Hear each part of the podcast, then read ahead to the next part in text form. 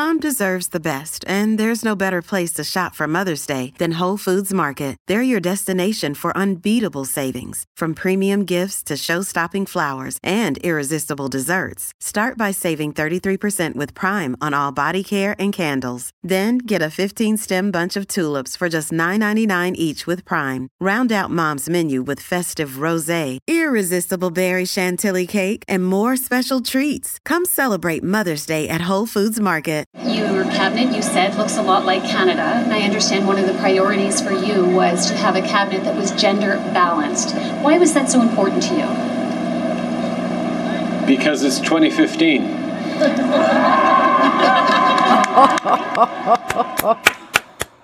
because it's 2015. That got a lot of attention, and that was uh, Justin Trudeau stating back in the day, the day he said sunny ways, that he would have the first gender balanced cabinet. And this was a central theme for the Trudeau government, who insisted cabinet would be made up of half women. And yet, new data out by Abacus reveals that two in three Canadians, 66%, are surprised that despite the Trudeau government making such a big deal about this, Canada now ranks 59th out of 187 countries in regards to women making up national parliament. And so we have fallen. Oh, and by the way, we have fallen a place to 60th since the polling came out. But the majority think political parties or the government, rather than women themselves, should be responsible for ensuring equal representation of men and women in politics. Now, if you know me, I like the person who can best do the job. But nonetheless, maybe it's that women just don't want the job. Shari Graydon is CEO of Informed Opinions, who was looking into this data. She joins us now. Great to have you. Nice to be here, and happy I, to uh, to uh, counter the um, the perception that women don't want the job, uh, despite the fact that there's lots of uh, attacks, as Chrystia Freeland experienced recently in Alberta. The truth is, lots of women are eager to engage in in politics, and um, yeah, happy to talk about yeah, it. Yeah, maybe. I mean, once upon a time, I mean, I get asked, why don't you do politics? I've been asked to run in politics. And I always think, yeah, I, I, once upon a time, my younger self would say, yeah, absolutely. And then you realize the sacrifices, you know, I mean, certainly uh, for women, you know, having kids, raising families, there's a lot to it when you make a political commitment. And I think that's why most women say, you know what, other than being attacked every day, other than the fact that, you know, it's, it's a political blood sport, I just don't know if I want to give up that kind of um, time. And so I think that is a huge factor for women who have to think about this. It, it is a factor, but you know, to your point, most women don't want to run for office. Most men don't want to run for office either. And these are not easy jobs for sure. And it's true also that that elected office, especially at the federal level, where you have to travel across the country if you live in BC or the Maritimes or or or the territories, it's uh, it's a long haul. But um, Canada is not lacking for smart, committed people who want to mm-hmm. make a difference.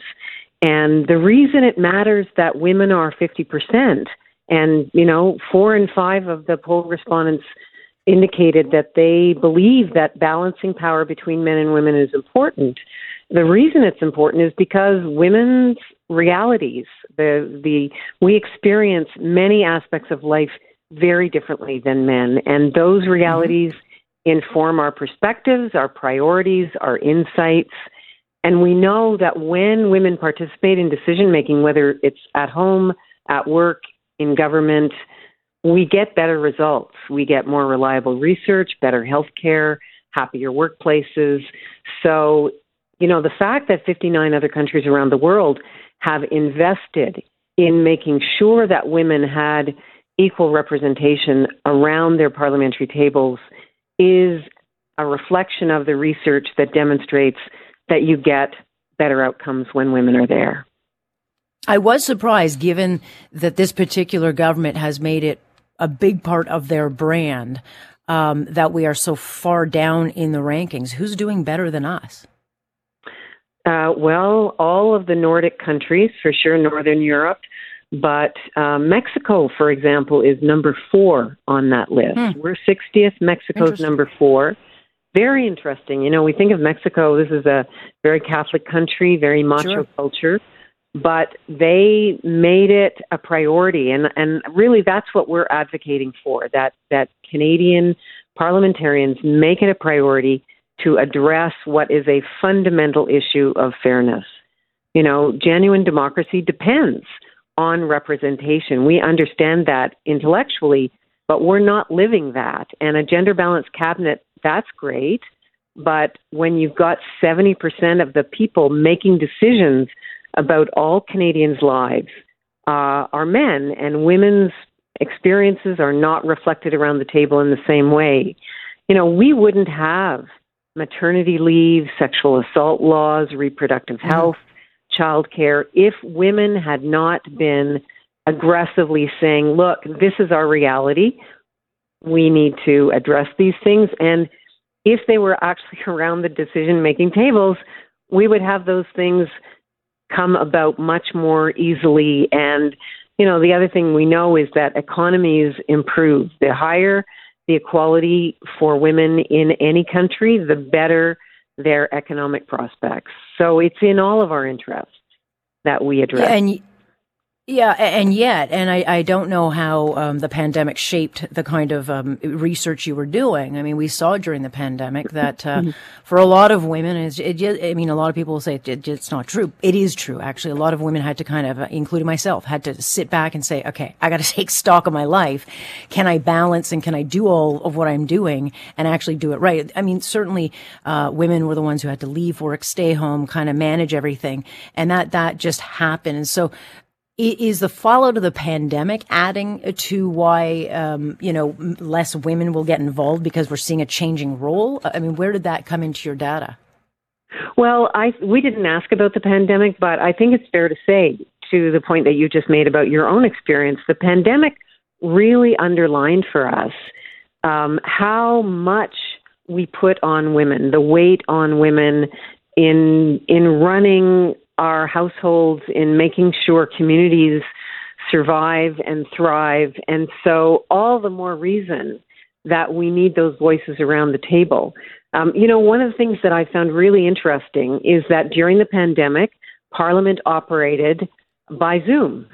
And now there's a hybrid model where you can remain in your riding, you can be closer to home, you can participate remotely that will absolutely make it easier, not just for women, but for men who represent ridings in the Northwest Territories or Prince Edward Island to serve their constituents and be present in the House of Commons by virtue of that virtual engagement. So, what happens when women are on the table is that we find solutions that work for everybody, not just the default of this is the way we've always done it.